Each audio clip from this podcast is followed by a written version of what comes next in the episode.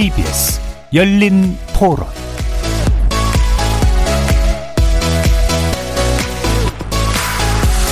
안녕하십니까. KBS 열린 토론 정준희입니다. 이번 주 금요일 KBS 열린 토론은 특정 이슈를 놓고 다각적으로 접근해보는 지적 호기심에 목마른 사람들을 위한 전방위 토크, 줄여서 지목전 토크로 여러분을 만납니다.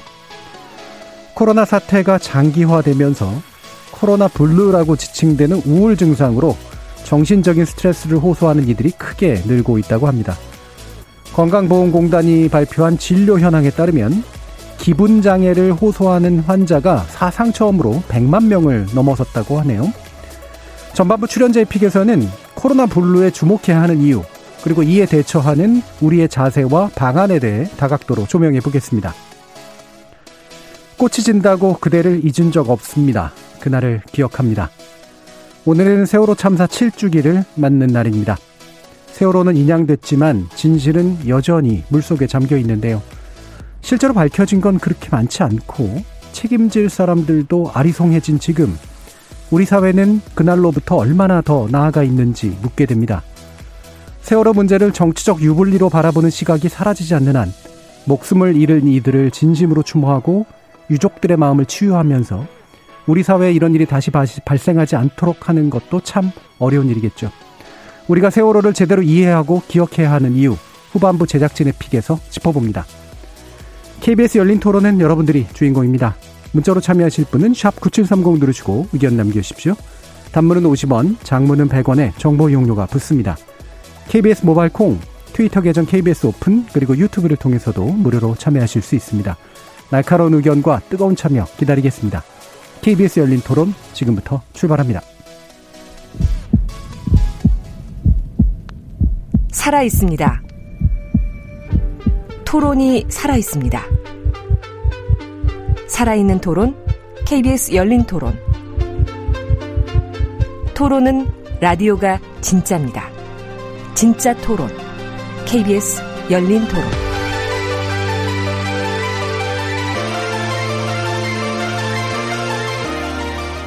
오늘 함께 해주실 분들 소개하겠습니다. 나라를 걱정하는 과학자 이종필 건국대 교수 나오셨습니다. 안녕하세요. 이종필입니다. 정신의학 전문의시죠. 그리고 신경인류학자이시기도 합니다. 박한선 박사 나오셨습니다. 네, 안녕하세요. 사람 사랑 공감의 소설가 서유미 작가 나오셨습니다. 안녕하세요. 서유미입니다. 규정을 거부한다. 한국 여성 변호사의 손정희 변호사 나오셨습니다. 안녕하세요. 손정입니다.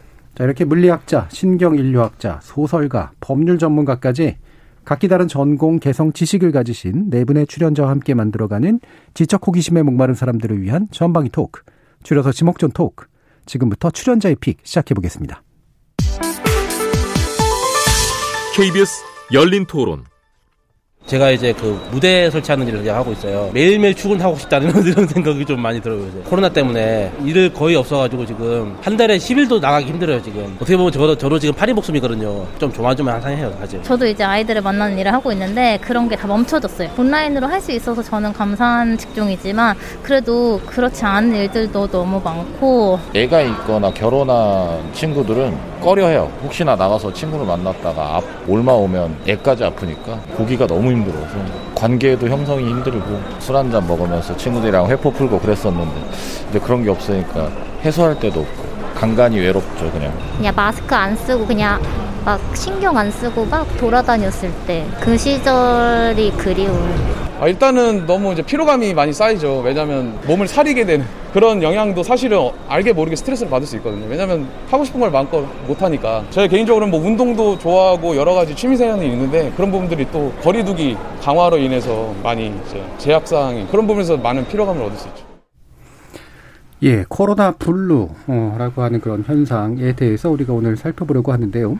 서유미 작가님께서 오늘 이 주제를 선택해 주셨는데 과감히 이 주제를 선택하신 이유가 뭔지 궁금해집니다. 예, 한번 들어보죠. 네. 사실 이제 최근 몇 년 사이에 우울증이나 네. 뭐 기분 장애로 병원 찾는 분들이 많이 늘기는 했었어요. 근데 어 마침 이제 코로나가 또 장기화가 되면서 어 다른 여타의 뭐 내과 소아과는 그 병원 그 내원하는 환자가 되게 많이 줄었대요. 네. 그래서 뭐 감기나 이런 것들이 많이 사라져서 근데 이 정신건강의학과를 찾는 환자만 크게 늘었다고 하더라고요. 음. 그래서 어, 이 부분을 같이 좀 얘기를 하고 싶었고요. 특히 이 코로나 블루 속에서 20대 청년층의 우울증이 되게 많이 깊었던 것 같아요. 네. 그래서 그 서울시 청년활동지원센터가 조사한 것에 따르면 그 요번에 그 청년들이 뭐 교육이나 뭐 주거나 일자리 같은 많은 분야에서 어려움을 겪으면서 코로나 이후에 그 자살 충동을 느끼는 음. 그런 응답이 2018년에 유사한 조사를 했었대요. 우울한가, 뭐 네. 뭐 앞으로 뭐 음. 희망이 있나 이런 조사를 했을 때보다도 자살하고 싶다라고 하는 충동을 느낀다는 게 열 배 정도 더 많았다고 하더라고요. 그래서 어, 코로나 19가 장기화되면서 어, 경제 안전망에 대한 얘기는 사실 많이 나오고 있는데 의외로 정서적 안전망에 대한 이야기가 좀 덜 나와서 사실은 정서는 이제 코로나가 만약에 종식되어도 음. 이후에도 계속 그 마음에 남아 있는 상태이기 때문에 이런 것들에 대한 구축이 좀 필요하겠다는 생각도 좀 들었고 그래서 음. 사회적으로도 개인적으로도 좀 고민을 해봐야 될 문제라는 생각이 좀 들었어요. 예. 어, 이게 우리 그 지목전 토크가 약간 바뀌는 분위기가 좀 생기는 것 같아요. 예, 보통은 출연자의 픽은 자기가 잘하는 거 보통 던지는데 듣고 싶은 거를 던지는 게 아닌가 이런 생각이 드는데 박한선 박사님의 등장으로 인해서 네. 이게 뭔가 바뀌고 있는 것 같다는. 과감하게 선택해 왔어요. 박한선 박사님은 지금 정신과 전문의신데 네. 어, 실제 임상에 게, 하고 계시는 건 아니죠? 뭐 그 코로나 선별 진료 때문에 제가 긴급 예. 투입이 된 적은 있습니다. 아 그러세요? 워낙 사람이 없어서 예. 지금은 이제 전업 연구자로 지내고 있죠. 예. 하지만 이 코로나 관련해 가지고는 지금 연구를 제가 하나 하고 있는 게 있거든요. 아. 코로나 19 그 일반 인구 집단, 특수 인구 집단에서 우울, 불안 등 정서적인 어, 그 행동 반응 등이 어떻게 나타나는지에 대한 국가 과제를 좀 하나 하고 있습니다. 예. 그래서 이미 많은 분들이요. 서현미 작가님 얘기하셨던 것처럼 코로나 19 이후에 오는 대한민국 국민들의 이 정신적인 어려움에 대해서 걱정하고 있고 이거에 대해서 이제 대책을 세울 수 있는 다양한 근거 기반의 연구도 진행을 하고 있습니다. 음. 자, 그럼 물리를 다루시는 이종필 교수님의 심리는 어떠신가요? 저는 개인적으로는 예. 어, 내가 팬데믹에 최적화된 인간인가 이런 아, 생각이 사실 예. 들 정도로 되게 물리적이시네요. 마음이 되게 편하네요. 예, 예. 그러니까 저는 그냥 뭐 물론 사람 못 만나고 이제 수다 못 들고 하는 거는 좀 불편한 점이 있는데 예. 그거를 커버하는 그책 읽고 뭐 음. 논문 읽고 뭐 글 쓰고 하는 일들을 좀 더 좀그 예. 할수 있는 여유가 여유라고 해야 되나? 음. 그냥 이제 그, 그 시간들이 조금 이제 많아지니까 네네. 저는 그러고 혼자 노는 게 음. 저는 이제 좋아서 음. 이제 좋은 점이 있고 물론 이제 그또 그런 건 있어요. 사실 그 학교에 가서 캠퍼스에 학생들이 많이 이렇게 제잘거리고 그리고 수업들을 왔다 갔다 하고 그런 모습들이 사실은 또 그 삶의 활력 중에 또 하나거든요. 그렇죠. 아 예, 이게 내가 봄에. 참, 네, 음. 내가 또 살아 있고 음. 학생들 만나서 이렇게 또 얘기하고 그러면서 또 새로운 이야기도 듣고 이게 또 인생 살아가는 의미 중에 하나인데 그런 게 차단된 거는 상당히 좀 아, 쉽죠 많이 아쉽지만은 예. 또 이제 이런 거를 커버할 만한 다른 음. 또 즐거움을 제가 좀 찾았다고 해야 될까 그게 제 어. 성격에 좀 맞아서 예. 그 옛날에 그 뉴턴도 사실은 좀 약간 이렇게 좀 좀 자폐적인 성격이 좀 있어가지고 그때도 왜 1665년에 이제 런던에서 예. 패스트가 유행하면서 뭐 수천 명 죽어나고 하면서 대학이 예. 폐쇄되고 시골로 돌아가서 이제 엄청난 일들을 한번 했었잖아요. 음. 그 1년 반 동안에. 그 제가 뉴턴은 아닙니다만 그, 그 과학자 중에서도 이제 그렇게 좀, 좀 약간 자폐적인 성격을 가지고 이제 뭐 연구 훌륭한 연구 성과 내고 그런 사람들이 있었어요. 저는 네. 뭐그 정도는 아닙니다만 뭐책 읽기나 뭐 이제 글쓰기나 이런 걸로 좀 새로운 재미를 찾아가고 있어요. 네. 뭐 그렇지 않아도 지금 각종 학회에서 쏟아지는 논문을 감당할 수 없다는 그런 네. 소문이 있습니다. 예. 술들을 못 드시니까 교수님들이. 예. 손정희 변호사님은 어, 되게 우울하실 것 같은데. 어, 초반에는 좀 적응하기 어려웠고, 예. 초반이야말로 사실은 초반은 이제 견뎌야 돼, 이겨야 돼, 음. 그 정신력으로 버텼는데 중간쯤은 좀 느슨해지고 경계가 풀어지면서 저 같은 경우는 사람들 만나면서 에너지를 받는 사람이기 때문에 늘 네. 약속을 만들고 모임을 하고 파티를 주최하고 어디 가서 놀거나 우리 집에 올거나 이런 사람 간의 교류를 하다가 이게 딱 정리가 해야 된다고 하니까 초반에는 견디는데 중간부터는 좀 우울해질 수 있겠다 이러면 예. 그런 생각이 들더라고요. 그래서 이제 나름의 극복을 했죠. 이제 캠핑 장비를 음. 개미지옥처럼 하나 둘씩 사드리기도 하고 뭐 여러 가지 어 취미 생활을 늘리면서 극복을 했는데 그럼에도 계속 빨리 끝났으면 좋겠다는 음. 갈증과 이런 소망은 있는 거죠. 그래서 만약에 그런데 그래도 이제 가족들이랑 같이 사는 혼자 사는 여성이었다라고 하면은 그리고 별다른 취미도 구축하지 못했다라고 한다면 조금 많이 외롭고 우울했을 것 같아요. 예. 저도 사실 코로나로 해서 그렇게 괴로운 스타일은 아니긴 한데 제가 뭐 집에 박혀 있는 스타일은 아니긴 하지만 술자리에 부르는 사람들이 현격하게 줄었다는 게 저는 되게 좀 고마운 음. 일이거든요. 네. 그래서 그것 때문에 저는 그렇게 나쁘진 않은데 다른 분들이 힘들어하는 모습을 보는 게 힘들긴 해요. 음. 그래서 그러면 우리 사회가 이렇게 아 이렇게 힘든 상태를 계속 지속하는 건 확실히 좀 좋지 않겠다는 생각을 좀 하는데 서유미 작가님은 뭐 네. 이렇게 해서 작품이 좀 늘어나거나 이러진 않으셨죠? 아 전혀 그러지 않았고요. 어 사실 초반에는 막 그뭐 예. 우리 동네 확진자가 나왔다, 뭐 확진자가 는다 이런 게 굉장히 굉장히 무서웠어요. 그러니까 눈에 음. 보이지 않는 적하고 싸우는 느낌이 그렇죠. 있었거든요. 그리고 사실은 조금 막 그런 상태에서도 돌아다니는 주변 사람들도 약간 의심도 하고 막 그렇죠. 네. 되게 좀 무서웠었고 또 아이가 학교를 안 가니까 저희 아이 1학년 됐을 때 학교를 안 가가지고 이 아이가 계속 학교를 다닐 수 있을까 음. 그리고 뭐 수업도 할 수 있을까 굉장히 좀 생활적인 면 일상적인 면에 되게 불안한 게 많았던 것 같아요. 근데 어 이렇게 1년씩 길어지면서 이제 어느 정도 안정을 좀 찾아가긴 하는데 그래도 주변에서 어, 현격하게 일상이나 생활 경제가 무너진 분들이 있어요. 그렇죠. 그래서 네. 그런 분들 볼 때는 저 어떻게 회복할 수 있을까? 어, IMF 이후에 정말 굉장히 큰 음. 하나의 어떤 시련이 지나가고 있는 것 같아요. 음. 지금 이제 아까도 제가 그래서 기분 장애라는 그런 표현을 썼는데 이 기분 장애가 일반적으로 전문적인 용어로 잘 쓰일 것 같지 않은 그런 용어인데 쓰이는 게 아, 네. 어떤 겁니까? 박한선 박사님? 기분 장애, 뭐 정동 장애라고도 네. 하죠. 예. 네. 그래서 우울 장애가 대표적이고요. 음. 뭐또 우리 조울병이라고 흔히 말하는 양극성 정동 장애, 예. 기분이 오르락 내리락 하죠. 어, 이제 이런 병들을 다 통틀어서 이제 일컫는 말이라고 생각하시면 되겠습니다. 그래서 예. 일반적인 우리가 알고 있는 정신 장애 중에서 불안 장애를 빼면 음. 가장 많은 그런 어, 퍼센테이지를 차지하고 예. 있는 그런 이제 질병입니다. 음, 그럼 불안 장애라고 하는 것과 기분 장애라고 하는 거를 구별한 뭔가 이렇게 형식적 기준이랄까요? 이런 게 어떤 거요 아니요, 그게 애매합니다. 네. 사실 그렇죠. 불안하고 네. 우울은 같이 오는 경우가 많아서 우리가 뭐 혼재성 불안 우울 뭐 장애 뭐 음. 뭐 이런 것도 부르고는 하거든요. 하지만 이제 핵심적인 차이는 불안은 말 그대로 불안과 두려움을 이제 핵심적인 증상으로 보이고 있음에 불구하고 반해서 음. 우울 장애는 기본적인 정서 상태가 계속 이렇게 좀 쭉 밑으로 깔리는 듯한 이 우울한 상태가 상당히 장기간 지속이 되는 이제 그런 경향을 말합니다. 음. 어, 뭐, 식욕이 떨어지거나 올라가거나, 잠을 잘 자거나 못 자거나 하는 생물학적 증상, 예. 그리고 그냥 막, 막연히 미래가 어둡고 슬프고, 이제 걱정되는 그런 식의 인지 증상, 그리고 실제로 신체적으로 무기력해지고 슬프고, 이런 식의 정동 증상, 그리고 이제 나중에는 자살이나 자해, 뭐 이제 이런 또 혹은 네. 공격성 음. 이런 식으로 보이는 행동 증상 이런 것들이 다 복합적으로 나타나는 일종의 증후군이라고 생각하시면 되겠습니다. 음, 그렇군요. 그러면 지금 이제 이런 장애 진단이 이제 증가하고 있다라고 하는 거는 확실히 코로나 국면이 끼친 영향의 뭐 측면이겠죠? 뭐 두 가지 다 있을 것 같아요. 네. 한국 사회가 코로나 19가 아니었다고 하더라도 지금 아주 살기 좋은 상황이라고 보기는 좀 어려울 것 같아요. 음. 경제적인 여건이나 여러 가지 사회적인 불평등이나 이런 부분이요. 근데 코로나 19가 거기에 아주 큰 일격을 가했다는 거는 뭐 부인할 수 없습니다. 예, 예. 그러니까 이제 왜 흔히 코로나19의 충격이라는 게 그렇다 그러잖아요. 이렇게 뭐, 뭐 이렇게 V자 곡선이라 뭐 K자 곡선이라고도 얘기하는 불평등의 이제 양극화라든가 이런 것도 네네. 기존에 있던 모순을 더 증폭시키는 그런 경향이 있다라고 얘기를 하던데 어, 보면은 이런 기분 장애라든가 아니면 우울증의 전반적인 확산이라고 하는 게 우리 사회가 가지고 있던 뭐 여러 가지 경쟁, 어려움 이런 것들에 대해 더해서 생기는 문제일 것 같습니다만 이게 이제 아까도 이제 서현미 작가님께서 이제 젊은 친구들에게서 네. 음. 이 부분이 이제 많이 나타나고 있다라는 그런 말씀을 좀 주셨잖아요. 주변에서도 네. 혹시 그런 거 좀 눈에 띄시나요? 어, 그러니까 일단 20대 친구들이 음. 사회에 막 나왔을 때 직격탄을 맞는 경우, 예를 들면 뭐 예. 비정규직이라던가 네. 아니면은 기다리고 있던 채용 일정이 취소되거나 혹은 연기되거나 이런 경우도 되게 많았고요. 하고 있던 아르바이트가 음. 이제 예를 들면 소규모 사업장일수록 더욱 뭐 문을 닫는다든가 뭐 이런 일들도 되게 많아서 부정적인 변화를 좀 많이 겪은 것 같아요. 그래서 음.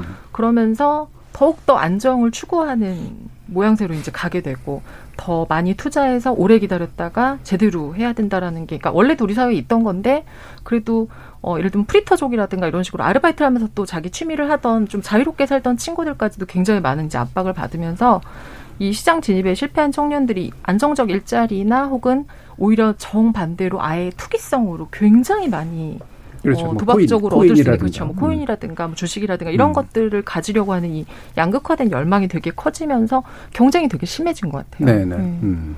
그럼 또 한 가지가 또 성별 차이도 굉장히 많이 난다고 해요. 어, 손정인 변호사님은 그게 뭐 아까 그렇게 느끼시는 부분이 여성으로서 그런 것 같지는 않은데 원래 성향 때문에 그런 것 같긴 한데 혹시 여성이라고 하는 존재가 이거 뭐 예전에 통계치가 좀 나오긴 했습니다만 이 상황에서 왜 더 힘들어하는 그런 측면들이 좀 있을까요? 일단 통계 수치로는 음. 이제 여성이 남성보다 두 배 가량 이렇게 좀 높다. 20대 여성 세 명 중 한 명꼴로 퇴직을 경험했다. 이렇게 음. 지금 여성 정책 연구원에서 나왔던 것이 그러니까 고용 시장이 굉장히 불안정해졌죠. 여러 가지 문 닫는 자영업자들 너무 많아졌고 기업도 신규 채용이나 이런 것들을 굉장히 많이 협소하게 줄였는데 그 과정에서 가장 약한 고리였던 20대 여성들이 실제로 많이 정리해고가 되거나 음. 자진해서 퇴직할 수밖에 없는 상황에 빠지면서 경제적인 불안정성이라든가 네. 경력 단절에 대한 우울감이 더 있을 수 있다라고 생각이 들고요.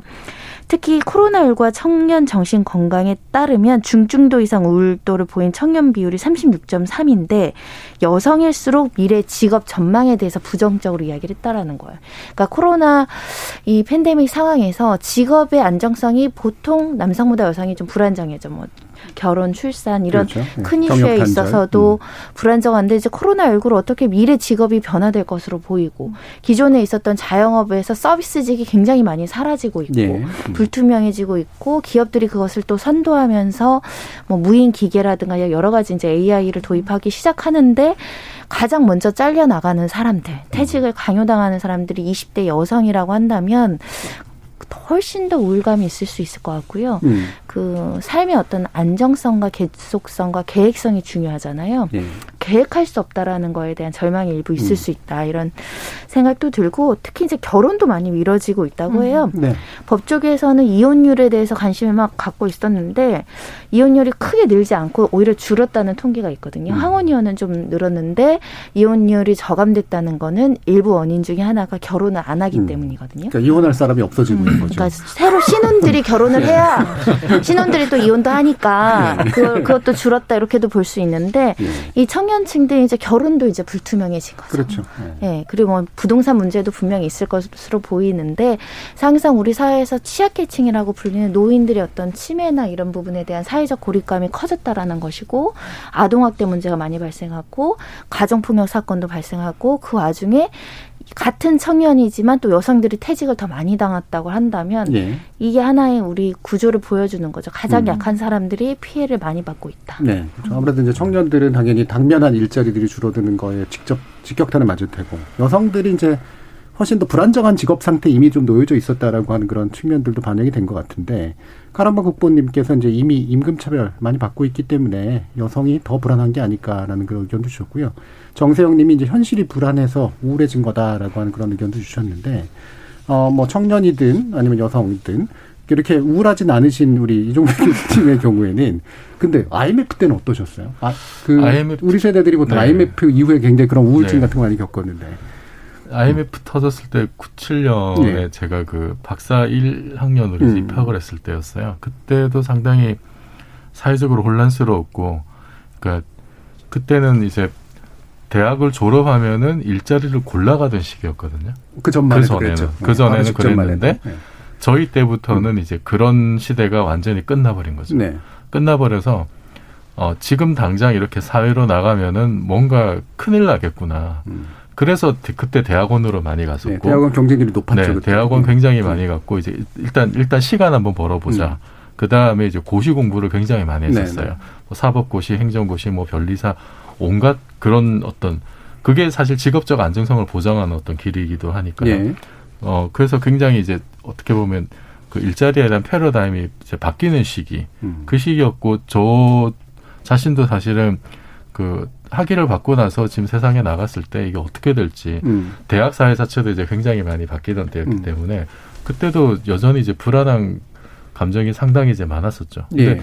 지금은 그때는 이제 경제적인 원인이 어, 그 어떻게 보면 굉장히 좀 이렇게 좁은 영역에서 이렇게 하나 문제가 터져가지고 경제 전반에 이제 그 사회 전반에 영향을 미친 거 그것이 이제 사회 구조 자체를 완전히 바꿔버린 거잖아요. 그렇죠. 네. 그 여파가 지금까지 미치고 있다고 저는 생각을 하는데 코로나는 그것과는 전혀 다른 좀 생물학적인 음. 어떤 그, 그, 수준에서 뭔가 문제가 터져가지고 문제. 네. 음. 이게 지금 경, 경제 문제만 건드리는 게 아니라 음. 아예 경제를 포함해서 그 사람이 만나는 방식까지 일상의 음. 어떤 규칙까지 완전히 바꿔버리는 어떤 음. 그런 어떤 변화의 시기가 변화를 강제하고 있어서 IMF 때하고는 또 다른 어떤 그 위기의 어떤 네, 그 예.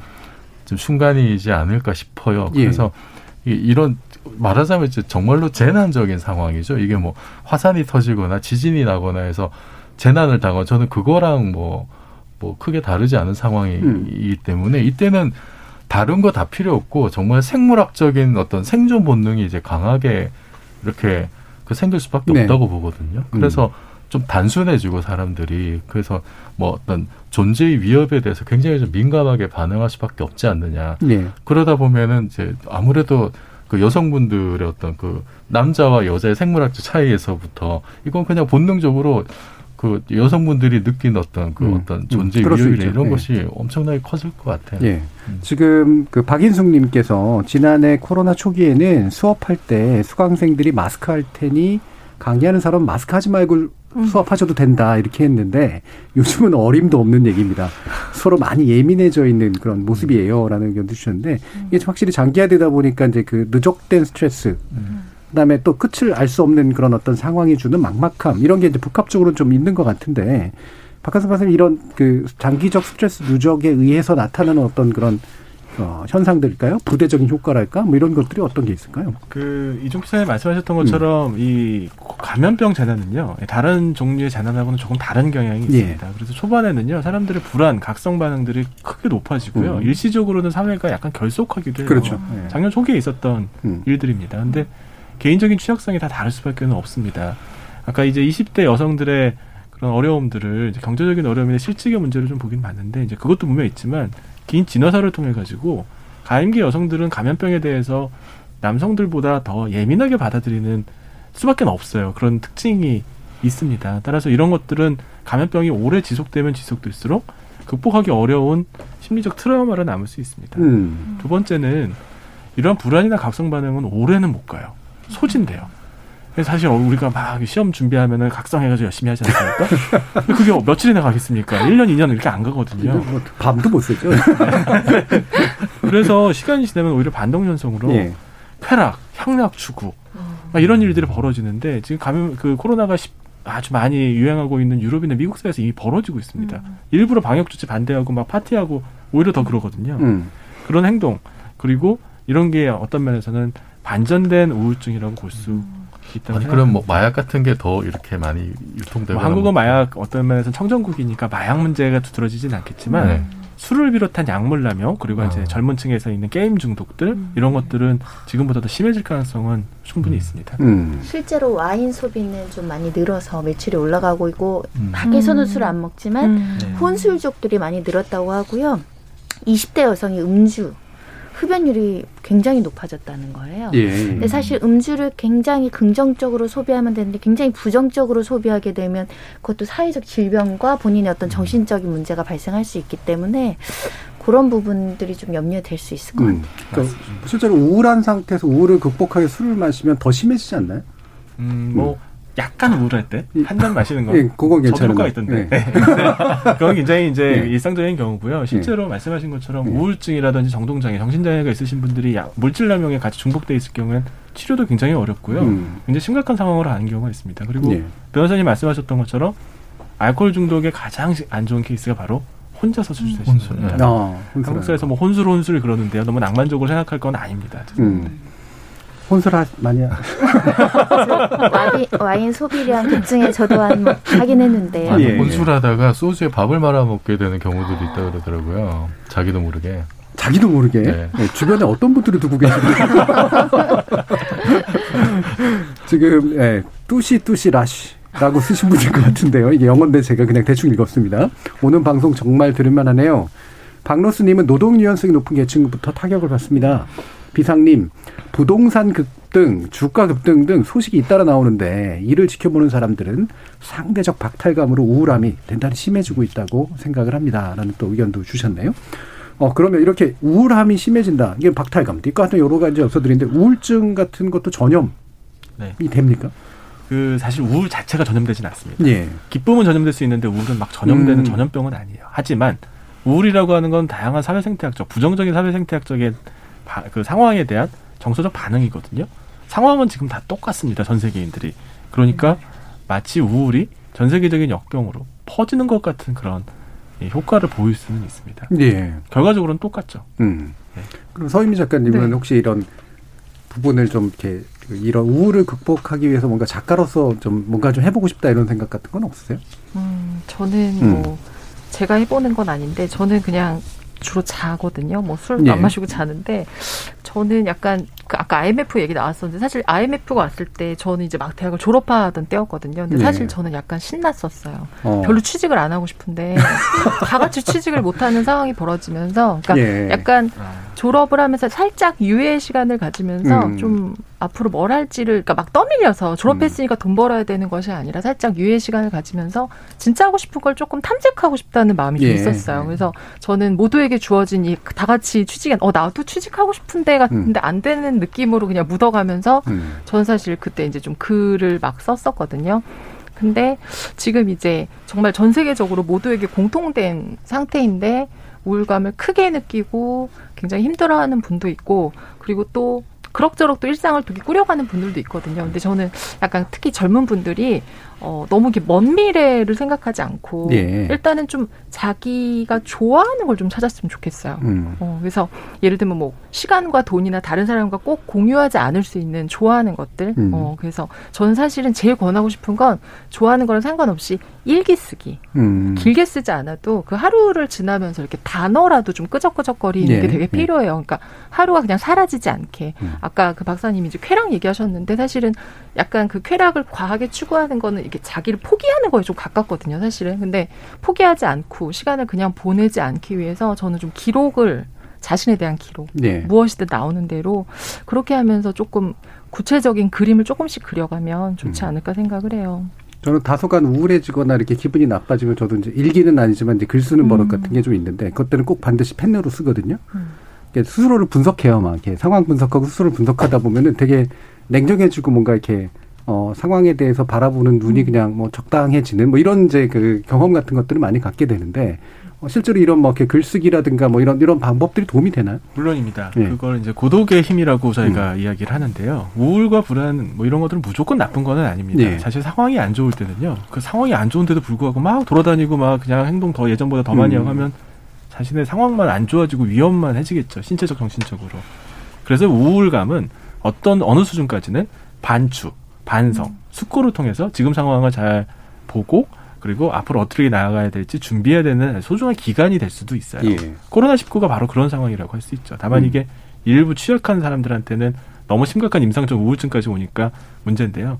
방금 말씀하신 것처럼 자신의 감정, 주변 상황, 그리고 앞으로의 미래에 대해서 잘 적어보고 고민하고 생각하는 시간이 된다면 유익한 시간이 될 수도 있습니다. 음, 최근에 황해문화에 기고하신 글의 맥락도 유사한 쪽에 있, 으신 건가요? 아, 그거는 그거보다 음. 조금 더 우울한 네. 음. 이제 제가 거기에다 썼던 코로나 블루라는 제목으로 글을 하나 썼습니다. 네. 근데 이 코로나 19가 가지고 오는 가장 심각한 문제는요. 이 잘한 사람이나 못한 사람이나 똑같이 걸릴 수 있고요. 누가 걸릴지 안 걸릴지도 아무도 예측할 수 없고 음. 어떤 행동을 한다고 해도 이 코로나 19에서 완전히 해방되거나 극복될 수 있는 희망이 없는 겁니다. 실존적인 그런 불안이나 두려움이라고 할 수 있거든요. 그래서 네. 사실 개인적인 상황, 상황에서 해결하기가 어렵습니다. 미숙하거나 취약한 사람들은 주변에 탓을 하거나 혹은 내재화해서 자신의 문제라고 생각하거나 뭐 아니면 아유 아까처럼 말씀드린 것처럼 쾌락이나 향락으로 이렇게 포기해버리는 이제 태도를 취하는데요. 이런 실존적 우울에 접했을 때는 방법은 딱 하나밖에는 없습니다. 무엇이든 할 수 있는 걸 하는 겁니다. 그게 지금 상황을 극복하게 해줄 수 있을지 없을지는 아무도 예단할 수 없지만 그런데도 불구하고 할 수 있는 것을 하려는 태도 이게 유일한 방법이죠. 네. 제또 버릇 중에 하나는 대단히 잡스러운 일상의 일들을 해요. 뭔가 이렇게 짜증나고 이제 그러면 뭐 이를테면 뭐 개킥이라든가 뭐 아, 뭐 이런 식의 예. 그런 걸 이렇게 막 하나하나 하다 보면 성취감도 느껴지고 음. 그다음에 뭔가 해낸 것 같고 막 이래서 뭔가 잊혀, 잊혀지기도 하고 이제 그러는데 근데 손면 손면환 선님은 보복 소비로 푸신 거 아닙니까? 어, 처음에는 예. 학원을 못 보내니까 아이 둘을 학원을 안 보내니까 학원비를 이렇게 많이 썼었어 돈이 막 통장에 예, 남는 예, 거예요. 예. 그래서 아 약간 이렇게 다른데 이제 평소에 사고 싶었던 거 음. 이런 거 사기도 했는데 소비는 뭐 외식 안 하는 대신 이제 쇼핑몰이라든가 이런 데서 배달시키는 걸 좀 많이 한다는 정도고 보복 소비는 안 했는데 음. 저는 이제 그 긍정적인 면을 또 보면 또 극복이 돼서 코로나가 네. 힘든데 그래도 코로나 때문에 좋아진 것도 되게 많거든요. 뭐 음. 대표적으로는 전 세계적으로 범죄율이 좀 떨어졌어요. 아까 마약 범죄도 어. 국가 간 이동이나 이런 거 제한하니까 국경이나 이런 거에서 좀 떨어졌고 강력 범죄도 좀 떨어졌다라는 음. 통계가 있거든요. 변호사한테 안 좋은 일 아닙니까? 아 저는 형사 사건 별로 또 안 해서. 아, 네. 네. 뭐 다른 범죄들은 음. 생겼죠. 뭐 코로나 19 관련한 네. 방역 관련 지침 위반 뭐 이런 것들은 이제 늘어나는데 그리고 이제 가장 긍정적으로 보는 것 위생이 너무 철저해져서 음, 그 음. 감기 걸리는 사람이 없잖아요 네. 주변에. 음. 저도 감기 되게 자주 걸리는 타입이었는데 감기 걸리질 않더라고요. 크고 작은 잔병들을 맡고 있다라는 면은 또 어떻게 보면 큰 슬픔에 작은 기쁨을 자꾸 생각해 보려고 하는 거죠. 예. 모임 같은 경우도 어, 회식 없어서 너무 좋고 남편들 집에 일찍 와서 좋고 음. 불필요한 모임 많이 자제돼서 사실 돈과 시간을 많이 절약할 수 있다라는 점들 많이 생각하는 것 같고요. 그래서 보복 소비가 있는 것 같아요. 불필요하게 의례적으로 형식적으로 막 다니면서 쓰는 돈이 일정 아, 부분 아, 세이브가 되니까요. 네, 네. 그럼 이 세이브가 되니까 이걸 어디다 쓸까? 어, 내가 평소 갖고 싶었던 거, 못 샀던 거, 명품 사고. 음. 실제 그래서 명품량 소비가 굉장히 늘었다는 거고 그쵸. 좋은 네. 건 아니에요. 명품은 해외 브랜드가 많기 예. 때문에 해외 브랜드 수익이 올라간 거죠. 근데 실제 요번 주말도 아마 백화점 가시면은 줄이 막 예, 있고요. 예. 뭐 돈을 준다고 해도 못 사는 제품들이 굉장히 많다라고 하죠. 예. 뭐, 모 명품 브랜드 같은 경우가 국내 매출이 1조로 돌파했다는 아, 얘기까지 음. 나왔었습니다. 대단하죠. 어, 그러면 이제 보복 소비 뭐 이 부분은 아직도 좀 오기까지는 또 여러 가지 길들이 있겠습니다만 여러 가지 방식들이 있을 텐데 그러니까 최근에 또 보니까 제가 제주도로 많이 가신다는 얘기를 듣긴 들었는데요. 어, 제 친구가 항공 업계에 근무해서 보니까 평일에도 만석. 음. 그래서 제가 한번 들어가 봤어요. 그래서 한 다음 주나 다다음 주에 호텔을 예약하면 어떨까 했더니 불가능. 음. 아, 한 달 정도 뒤까지 거의 뭐 꽉 차 있더라고요. 네, 물론 이제 모든 호텔이 그런 건 아니겠습니다만 혹시 뭐 관광이나 이런 방식으로 푸시거나 그러진 않으셨어요? 저 한번 시도는 해봤는데 예. 음. 뭐 이제 같이 가려는 분들 일정이 안 맞아서 네네. 이제 계속 뭐 포기가 됐었고 그래서 저는 일상적으로 이제 할 수 있는 아주 간단하게 할 수 있는 여러 가지 좀 방법들을 음. 쓰고는 있어요. 이제 계속 이제 뭐 집에만 있고 몸이 이제 움직이지 못하니까 예. 그 그냥 이제 그 동네 헬스장 가가지고 이제 몸을 좀 혹사시키는 거죠. 음. 네, 그게 사실은 네, 방역 단계가 이제 올라갔을 때 제일 예. 좀안 좋았던 게 이제 그, 그 운동 시설도 이제 다 막혔을 때는 정말 아무 것도 할 수 없어서 그렇죠. 힘들었는데 그렇죠. 네. 지금은 이제 그 정도까지는 아니어서 음. 그 이제 규칙적으로 운동을 하는 게 좀 도움이 되고 그리고 어. 또 제 경험으로는 좀 자기만의 어떤 힐링 공간 이런 걸 하나 좀 찾으면 좋을 것 같아요. 저 어. 같은 어. 경우는 제가 성북구에 살고 있는데 그 성북구의 보물 중에 하나가 길상사. 길상사. 예. 네. 그래서 이제 길상사에 한 번씩 이렇게 가면은 뭔가 이렇게 좀 마음이 가라앉고 음. 이제 이제 정신이 깨끗해지는 것 같고, 예. 뭔가 소유하면 안 될 것 같고 그런 네. 그런 한 번 이제 잠시 갔다 오면은 이렇게 이렇게 좀 뭔가 평안해져요. 음. 예. 일주일에 어떤 그 힘든 어떤 일상도 좀 이렇게 회복이 되는 것 같고 그런 공간들을 하나씩 좀 가지고 있으면 그러면은 지금 이 우울함을 극복하는데 좀 도움이 되지 않을까 싶고 네. 그리고 좀 사회적으로는 저는 이제 그런 생각이 드는데 이게 그 이제 좀 전반적으로 우리가 짜증을 느끼는 이유 중에 하나가 이렇게 일상적으로 그 원하든 원하지 않든 접하는 여러 가지 뉴스들 매체들이 쏟아내는 근데 그런 그런 것들 중에 보면은 이제 언론에서 불안감을 증폭시키거나 그런 사례들이 예를 들어서 음. 이제 뭐 백신 쇼크라든지 그렇죠. 아니면 이제 작년 같은 게 사재기를 부추기는 말도 안 되는 어떤 뉴스들도 음. 쏟아냈었고 요즘은 백신 수급과 관련해서 좀 음. 불안감 증폭시키고 있고 또 하나는 불안감 말고 또 불만감을 또 증폭시키는 어떤 그런 뉴스를 또 있어요. 예를 예. 들면은 이제 대표적인 게 일본은 이르면 3월 백신 접종하는데 한국은 빨라야 3월 접종한다. 음. 이런 식의 어떤 보도들이 그러니까 남과 비교하면 일단 짜증 나잖아요. 예. 그래서 뭐 아니 뭐 어? 이게 뭐 예를 들면은 이제 100점 받던 애가 왜 99점 밖에 못 받았냐라고 야단치는 날고 봤더니 이제 전교 1등이었고 이제 이런 음. 상황인 거죠. 우리가 심지어 일본은 전교 1등도 아니었어요. 예. 작년에 이제 마이너스 예. 성장한 걸로 어. 그렇게 이제 얘기가 많았는데 알고 봤더니 그 OECD에서 가장 높은 수준을 예, 그렇죠. 선방했다. 예. 이제 그런 식의 좀 자꾸 이제 불만을 좀 증폭시키는 듯한 어떤 예. 그런 보도들에 대해서 그게 사실관계 그러니까 팩트는 맞을지 모르지만 맥락이 빠졌을 때는 그게 이제 진실과 거리가 멀어질 수가 있잖아요. 좀 그런 부분들에 대해서 이제 그, 그 생물학적인 바이러스 방역뿐만 아니라 어떤 인포데믹 정보 방역 네. 그 잘못된 정보에 대한 방역을 하는 것도 좀 전체적인 사회 분위기를 좀 바꾸는 데 도움이 되지 않을까. 그리고 음. 한 가지만 덧붙인다면 사실 20대가 뭐 이번 선거에서도 드러났습니다만 20대가 좌절하는 거는 이제 제가 개인적으로 봤을 때는 지금 현실이 어려운 것도 있지만 미래의 희망조차 좌절됐다. 음. 미래의 희망조차 단절됐다는 저는 자신감이 네. 되게 큰 것 같아요. 근데 아무도 도와주지 않는다. 그래서 좀 이게 당장에 뭘 할 수 없다 하더라도 우리 그 기성세대들이 기성세대가 책임지고 20대, 30대는 어떻게든 어, 삶의 어떤 그 버팀목이 돼주겠다라고 음. 하는 어떤 그런 신뢰를 주는 게 굉장히 중요하지 않을까. 그런 방법들을 좀, 좀 찾아봤으면 좋겠어요. 예. 지금 이종신님께서 정치 토론에 피로감이 있었는데 오늘 주제 토론은 기분이 좋아지는 주제들이네요. 그러니까 우울한 걸 다루는데 기분이 좋아지셔서 되게 다행이라는 생각이 드네요. 춘희님은 노후의 삶에도 고동력이 중요하다고 하죠. 음. 코로나 상황에서도 고동력을 키워보는 게 좋을 듯합니다라는 또 그런 제안도 주셨고요. 정세영 님이 자연스럽게 생각해야 해요. 불안, 불안과 우울감에 너무 빠지면 개미지옥이더라고요. 정도의 차이가 있을 뿐 누구나 경험하고 있다고 봅니다 라는 그런 또 의견도 주셨는데 지금 뭐 나름의 어떤 노하우나 뭐 제안이나 이런 것들을 해주셨는데 전문가로서 박한선 박사님께서 이게 자칫 위험할 수 있는 건 아까 보면 행동으로 연결되는 그런 그죠 뭐 네. 분노로 이어지고 행동으로 이어지고 하는 그런 과정들이 나타나지 않을 수 있도록 해줄 개인과 사회의 일들은 어떤 걸까요? 그 이제 아까 말씀하셨던 음. 것처럼 어 나는 코로나 상황이 뭐 그렇게 나쁘지만은 않아요. 어떤 음. 면은 좋은 점도 있어요. 이렇게 얘기하시는 분이 있습니다. 사실 저도 그래요. 저도 비대면 강의하니까 뭐 출퇴근도 안 하고 예. 집에 있으니까 편하거든요. 추리닝만 입고 위에만 좀 제대로 입고 강의하고 일어서지 하면 안 되죠. 네. 이게 좋긴 좋기는 한데요. 근데 이 집단별로 그리고 개체별로 상황이 다 다릅니다. 다르죠. 예. 예. 코로나가 너무 걱정돼서 집에만 있고 싶은데도 매일 만 원 지하철을 타고선 출퇴근하셔야 되는 분들도 있고요. 예. 그런데도 불구하고 실직의 두려움이 있으신 분들도 있습니다. 예.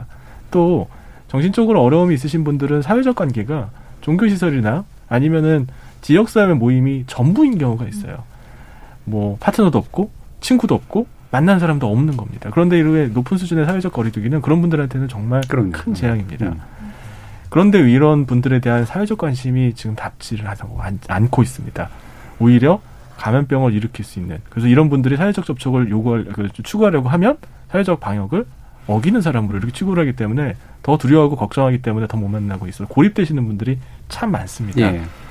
이런 분들에 대한 관심이 더 필요한데 이건 전 세계적인 문제예요. 전 세계에서 코로나 19 상황, 19 상황이 너무 심각하기 때문에 이런 분들에 대한 관심까지는 가지 않고 있습니다. 물론 다행히 정부에서 작년 말에 자살 예방 종합 대책이라든지 코로나19 관련해가 정신건강 종합 대책들을 내세웠고 몇 가지 연구를 하고는 있는데 그래도 부족한 게 분명히 있는 건 사실입니다. 예. 쉬운 얘기로 예전에는 독거노인들한테 이 주변에 있는 마을의 주민들이나 이런 분들이 가서 도시락도 갖다 드리고 말동무도 해드리고 그랬어요. 다 끝났어요. 지금 아무것도 없어요. 네. 이런 분들에 대해서 과연 우리가 무엇을 하고 있는가? 음. 이걸 제대로 지금부터 선제적으로 해결하지 않으면 코로나19가 끝난다 하더라도 이때 입었던 사회적 이런 분열과 갈등, 트라우마는 오랜 시간 동안 남아가지고 예, 계속 잠재했을 가능성이 있습니다. 예. 저희 신혜정 님이 20대 그렇게 힘들지 않다고 스스로 다짐하고 살고 있어요. 그런데 왜 자꾸 20대 힘들다고 말씀하시는지 잘 살고 열심히 살고 있는 20대 많습니다. 라는 좋은 의견도 주셨고요. SOG 9490님이 방금 박한선 박사님 말씀하신 것과 유사한 맥락인데 마스크로 얼굴만 가리는 게 아니고 마음까지도 가리나 봅니다. 서로가 마음을 열지 않으니 우울감이 더 깊어지는 듯하네요라는 의견도 주셨는데요. 이게 이제 비대면 상황이 연대를 끊는 상황이 되면 안 되는데 그렇죠? 비접촉을 하더라도 연대는 유지가 돼야 되는데 아, 그것이 흔들리기 때문에 나오는 또 다른 어떤 어, 문제들이 좀 있는 것 같습니다. 어, 일부 마무리 짓기 전에 서유미 작가님께서 네. 이 사안을 가지고 오늘 논의해 보신 생각이 네. 느낌이 어떠신지 한번 음. 들어볼게요.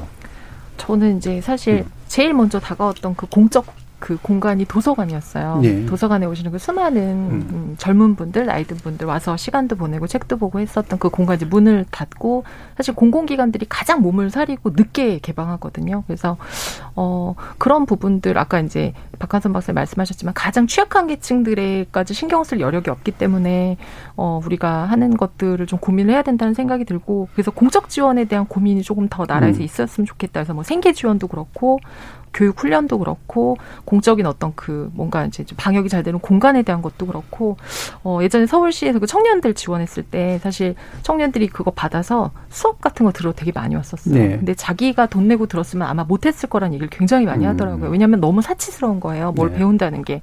나의 어떤 그 경제와 상관이 없는 걸 취미를 배운다는 게 근데 그런 식의 것들이 좀 더 있었으면 좋겠고 그래도 요번에 5월부터 그 만 19세에서 34세의 청년들한테 마음 건강 바우처 그러니까 예. 정신 건강 의학과 가서 상담 받을 때 받는 비용을 이제 음. 어 일부 지불을 하기로 했다고 하더라고요. 그래서 그런 방식으로 조금씩 좀 늘려가면 좋지 않을까 싶어요. 예.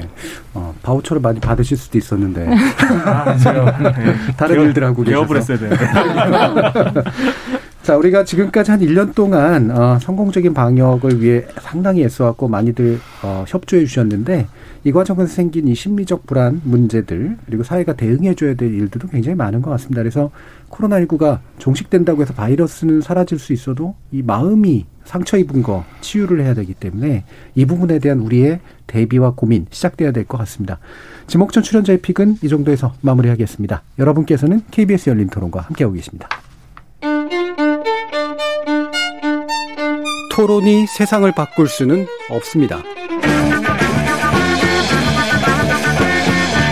하지만 토론 없이 바꿀 수 있는 세상은 어디에도 없습니다.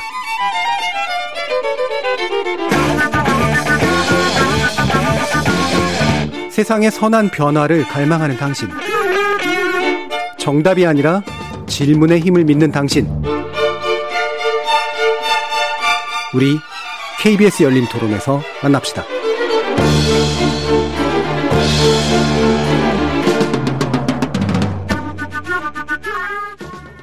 네, 저는 그때 고등학생이었어요. 아, 근데 지금도 생생하게 기억나는데 7년이나 지난 줄 전혀 몰랐어요. 증상 규명이 되었는지 안 되었는지도 이제 많은 사람들이 잘 알지 못하고 이제 있는 것 같기도 하고. 네. 어떻게 해줄 수가 없으니까 멀리서 바라보면서 응원하는 수밖에 없었던 것 같아요. 저는 그때 초등학교 6학년이었어요. 그래서 수학여행 안 갔던 기억이 나요. 그분들의 아픔을 알아요. 진상규명도 안 되고 원인 없는 결과가 어디 있어요? 엊그저께 방송에 잠깐 보니까 예, 생존자 중에 다치거나 지금 그 후유증으로 고생하고 이제 이런 사람들 있잖아요. 근데 그런 거 보면 안타깝지, 답답해. 책임질 사람을 찾기가 힘들잖아 지금으로서는. 그 당시에 그냥 군인이었는데 배가 침몰하고 군대에서도 이제 되게 좀 정신 없었던 것 같아요. 뭐 다시 일어나지 않도록 신경 써야 되지 않을까. 저도 뭐 생생한데 우리 작은 딸 아는 선생님이 그 못 나오고 돌아가셨어요. 4월이면 그런 아픈 기억이 나오죠. 우리가 안전에 대한 그 불감증 없애고 예, 안전에 대한 각성을 많이 해야죠. 지적 호기심에 목마른 사람들을 위한 전방위 토크.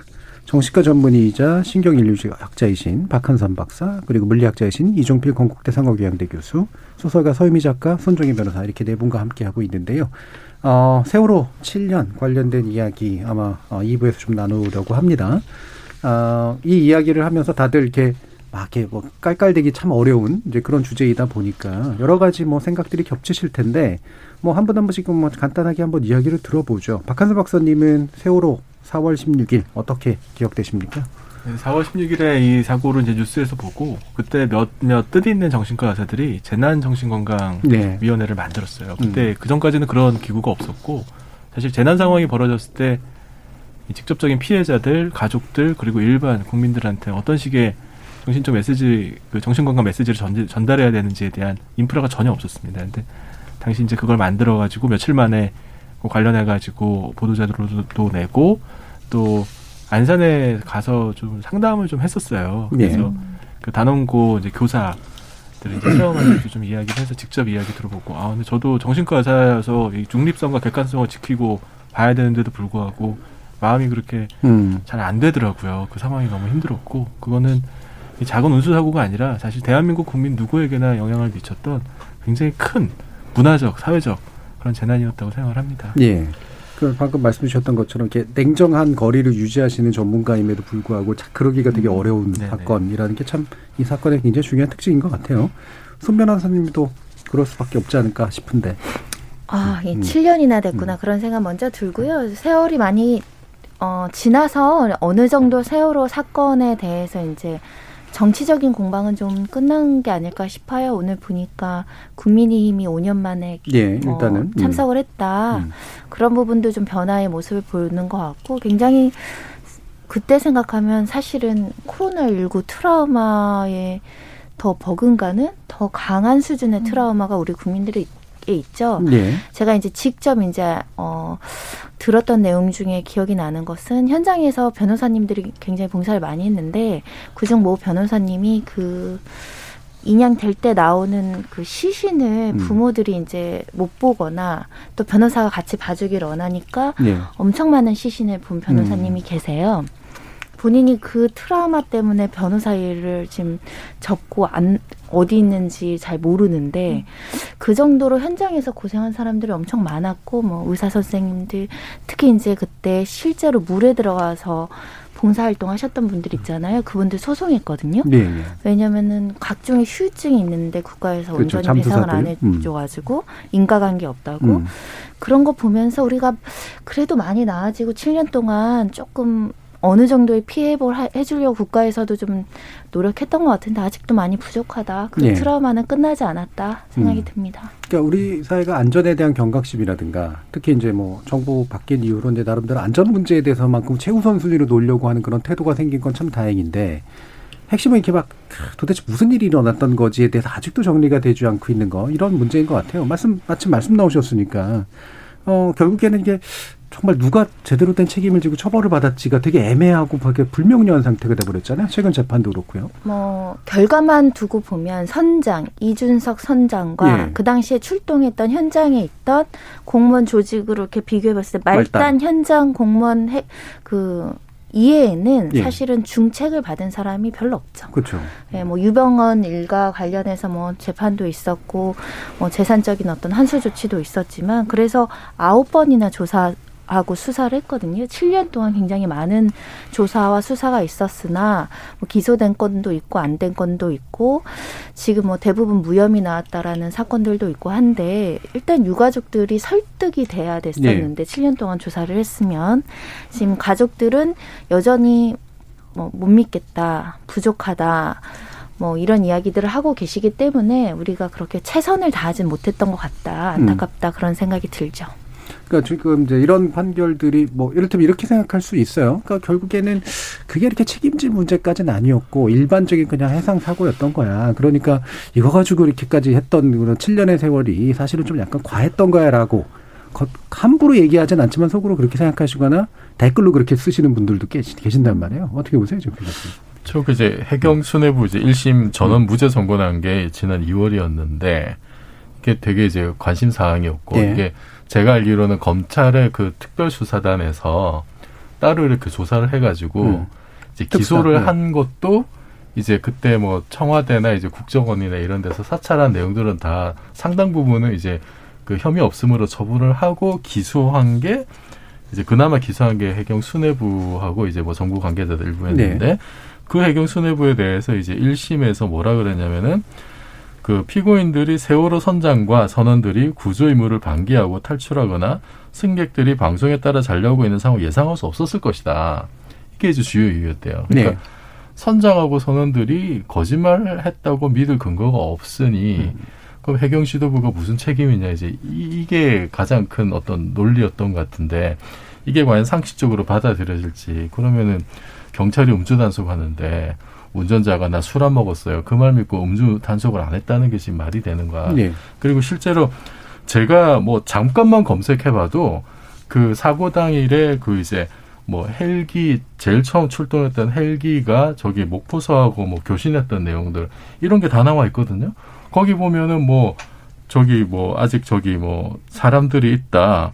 승객들 대부분이 선상과 배 안에 있다. 이런 얘기들이 지금 오갔던 게 이미 다 언론에 보도됐고 기록으로 남아 있어요. 네. 이, 런 게 왜 재판에서 반영이 되지 않았을까? 상식적으로 생각해봐도 너무나 당연한 일인데. 그래서 뭐 물론 1심이긴 합니다만 어 유족들 입장에서 정말로 이 가족들이 이걸로 받아들일 수, 저 같은 사람도 받아들이기 힘든데, 음. 뭐, 뭐, 이후에 나오는 내용들도 이제 마찬가지입니다만, 저는 그래서 참, 어, 이게 그, 이제 책임, 책임 소재를 가리는 문제가 사건 재발을 막는데 가장 첫 번째 단계잖아요. 네. 그 세월이 지금 뭐 벌써 7년이나 지났습니다만, 좀 이후 재판에서는 좀 더 이런 부분들이 그러니까 상식적으로 납득이 될 수 있게끔 뭐 무죄를 음. 받더라도 이게 이해가 돼야 되는데 음. 그렇지 않은 판결들은 정, 말더 우울감만 더 증폭시키는 네. 것 같습니다. 그러니까 이게 상황이 이제 결국에는 갭들이잖아요. 그러니까 분명히 다수의 사람들, 유족부터 해서 다수의 사람들은 뭔가 엄청난 일이 일어났고 상당히 억울하고 힘들고 이런 건데 그것의 결과라든가 밝혀졌다고 하는 것들은 너무나 갭이 커서 이게 이제 이게 만들어내는 이제 또 다른 종류의 그러니까 슬픔이라든가 이런 것들이 있는 것 같아요. 분노도 있고.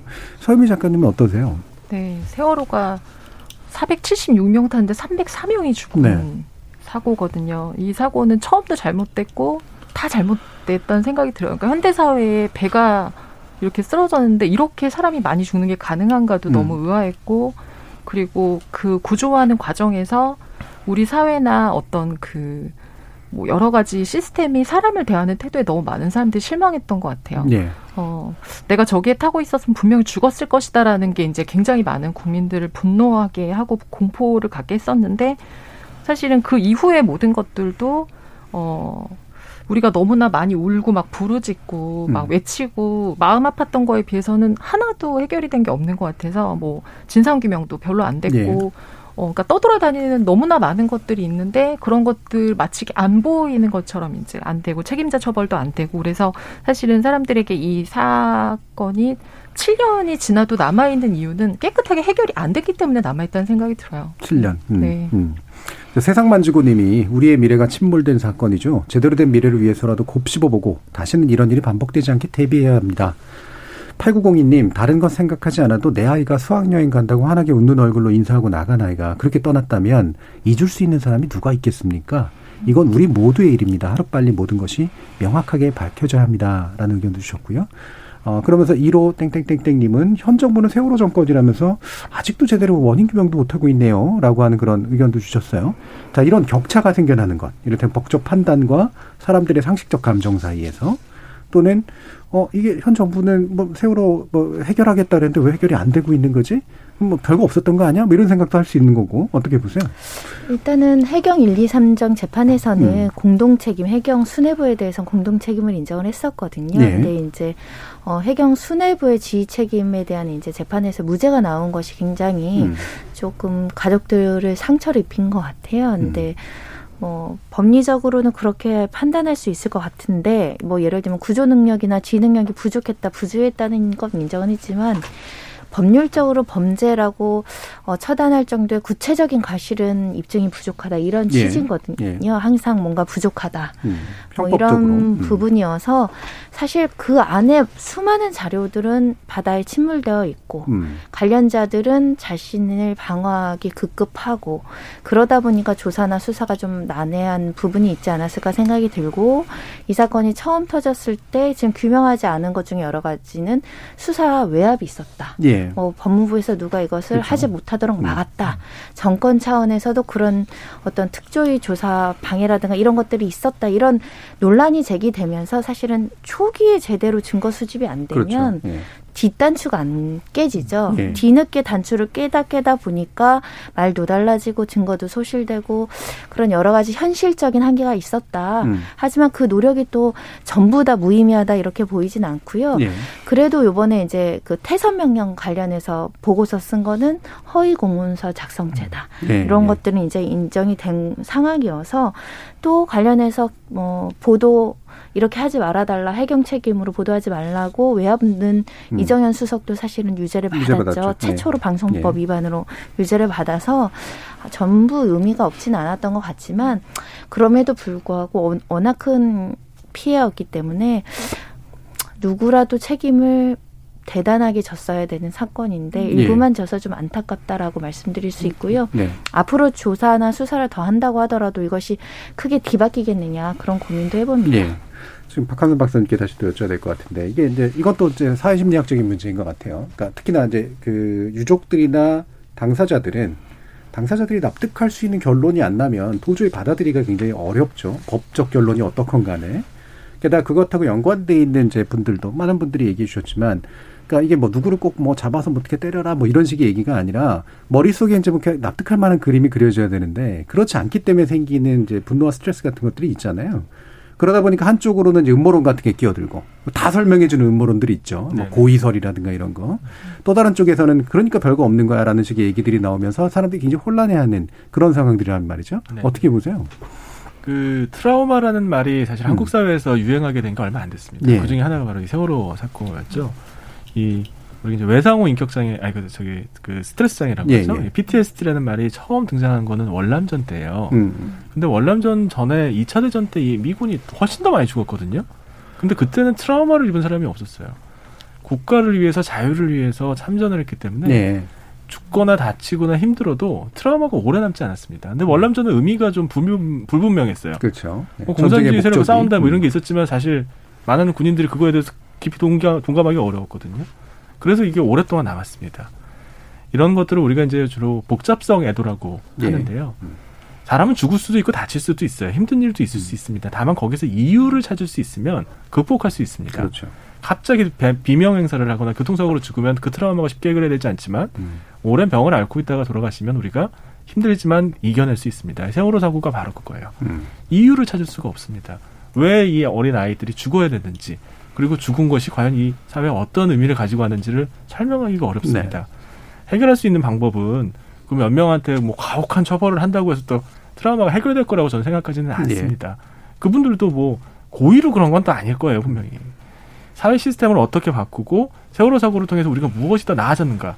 그것이 이게 억울하게 희생당한 아이들한테 그래도 그 죽음의 의미를 조금이라도 만들어줄 수 있는 이제 방법이 될 수 있는데 지금 세월호 사고를 둘러싼 다양한 정치적인 논란들은 말씀하셨던 것처럼 뭐 음모론이다 아니다 뭐 이거 음. 정치적으로 이용한다 아니다 이런 식의 논쟁적인 주제로 가득하기 때문에 세월호 사고의 희생자들의 유가족들이 느끼는 애도가 달래질 방법이 없는 거예요. 달래질 방법이 없죠. 이게 정말 예. 안타깝습니다. 저는 거기에 예. 더해서 예. 이게 그 세월호 사건이 터졌을 때 이 사건을 이제 일부 정치권에서는 이것이 정권에 대해 정권이 불리한 이슈다. 예, 위협이라고 생각했죠. 네. 예. 그렇게 인식을 한 것 같아요. 예.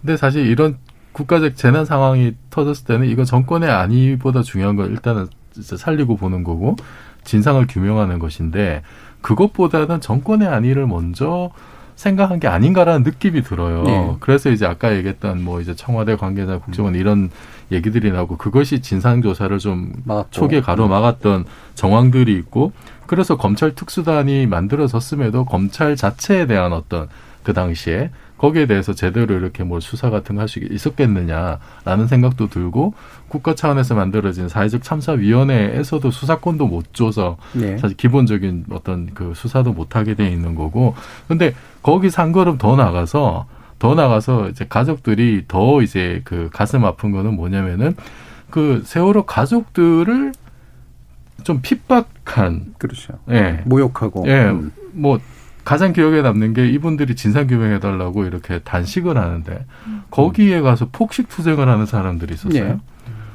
이거를 이거는 국가가 그 가족들을 사실 보호를 해야 되는 거고 언론이 보호를 해야 되는데 언론 같은 경우도 그냥 그냥 이렇게 방관하는 듯한 사실 이제 우리나라의 정서에서는 예를 들어서 상가에 가더라도 이렇게 발걸음도 되게 조심하는 게 우리네 정서인데 이건 그런 입장에서 보면 완전히 폐륜적인 일을 한 거라고 네. 보는데 거기에 그런 일들 다 당한 거지 세월호 가족들이 그러니까 진상 규명도 안 되고 음.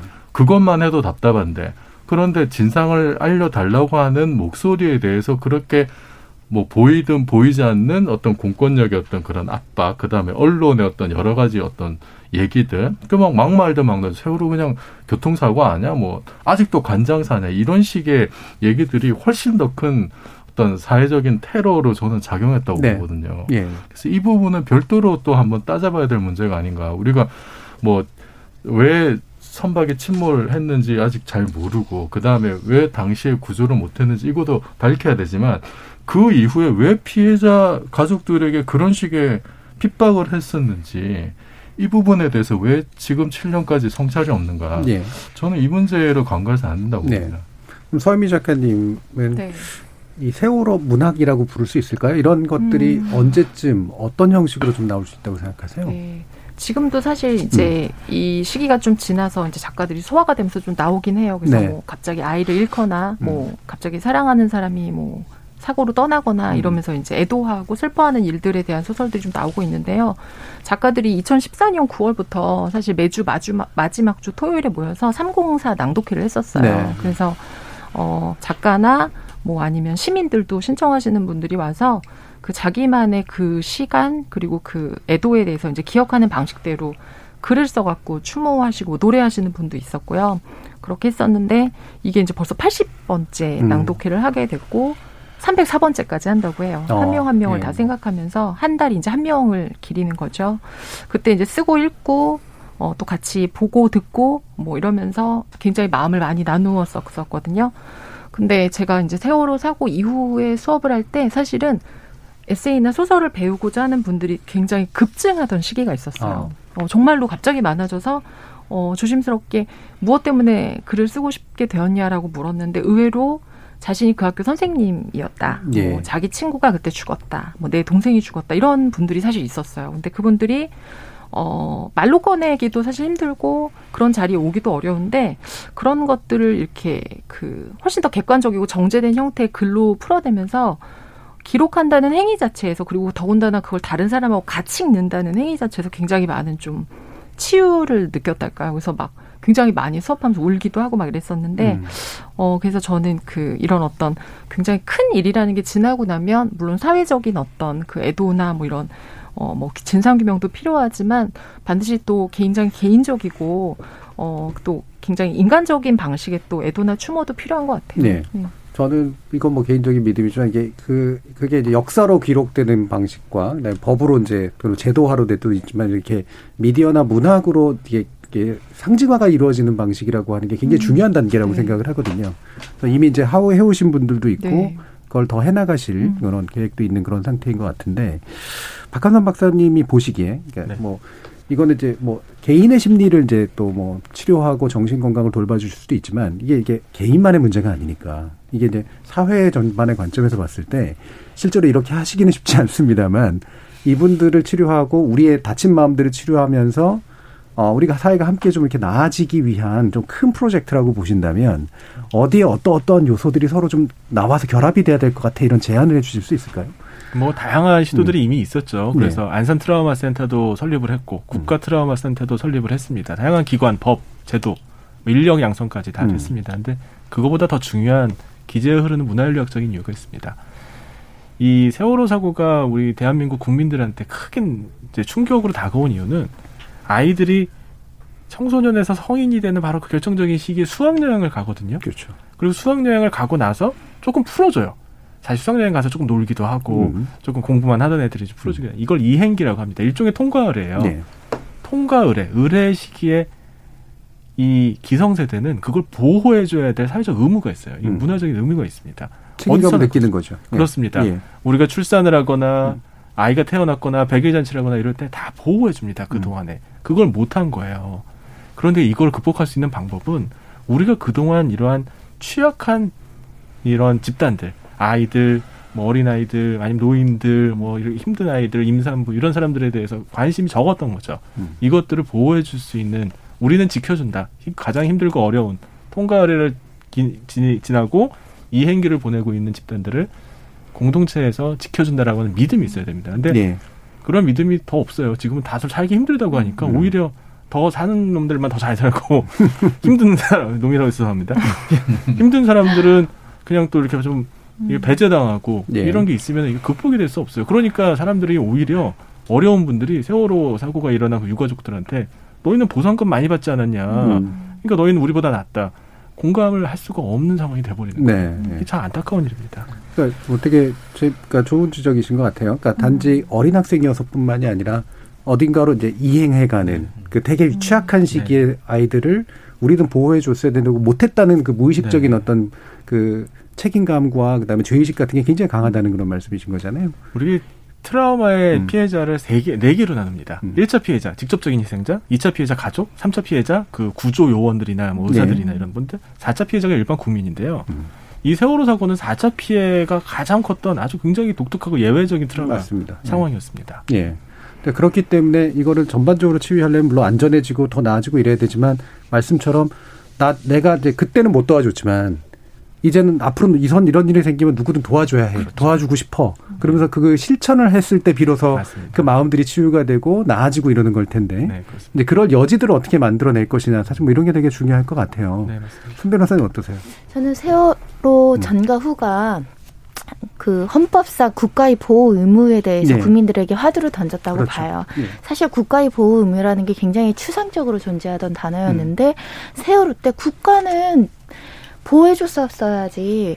그리고 사고가 나고 나서도 국가는 유가족들을 보호해줬어야 이런 질문을 화답을 못하다 보니까 트라우마가 더 커졌던 사건이고 그거를 이제 새로운 정부가 들어오면서 굉장히 강조했죠 국가의 보호 의무를 네.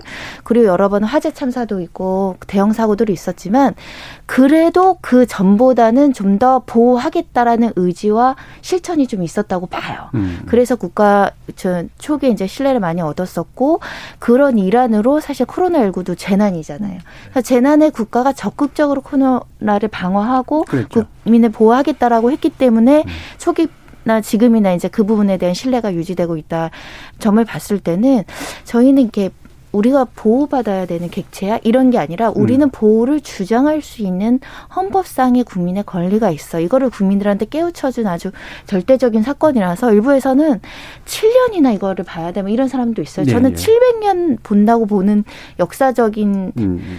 그러니까 굉장히 슬프지만 역사적인 상징적인 사건으로 역사책에 나올 것 같아요. 100년 있다, 200년 네. 있다가도요. 네. 국가란 무엇인가에 음. 세월호라는 단어가 새겨지는 사건 같습니다. 예, 그렇죠. 트라우마도 지적해 주셨지만 국가에 대해서 헌법에 대해서 우리 시민들이 사실은 대대로 각성한 그렇죠. 그리고 제대로 요구할 수 있는 그런 계기가 된 그런 사건으로서 대단히 역사적으로 중요한 사건인 것도 충분히 맞는 것 같습니다.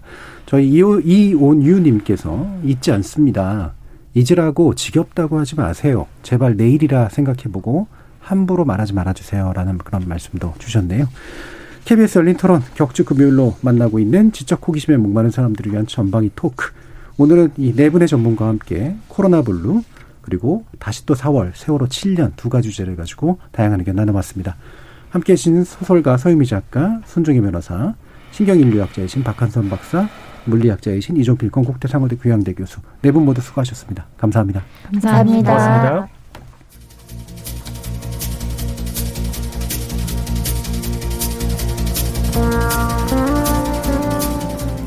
화성 연쇄 살인 사건은 초기 수사 과정에서 발생한 증거의 오염이 이춘재로 하여금 성공적으로 숨어 있을 공간을 제공했죠. 또 그의 죄를 대리할 사람을 만들어낸 수사 당국은 진범이 누군지 진심으로 궁금해하지도 않았을 겁니다. 또 조두순의 끔찍한 범죄는 피해자의 눈으로 사건을 바라보지 못한 법과 재판정의 한계로 인해 제대로 된 처벌로 이어지지 못했습니다. 이 두 가지 어처구니 없는 사례에 세월호 참사가 겹쳐 보이는 이유는 무엇일까요? 상식적 정의의 실현은 생각보다 어렵고 진실을 파묻는 일에 사람들은 생각보다 적극적입니다. 기억하고 아파하고 회상하는 이들의 존재가 소중한 이유입니다. 저는 다음 주 월요일 저녁 7시 20분에 다시 찾아뵙겠습니다. 지금까지 KBS 열린 토론 정준이었습니다.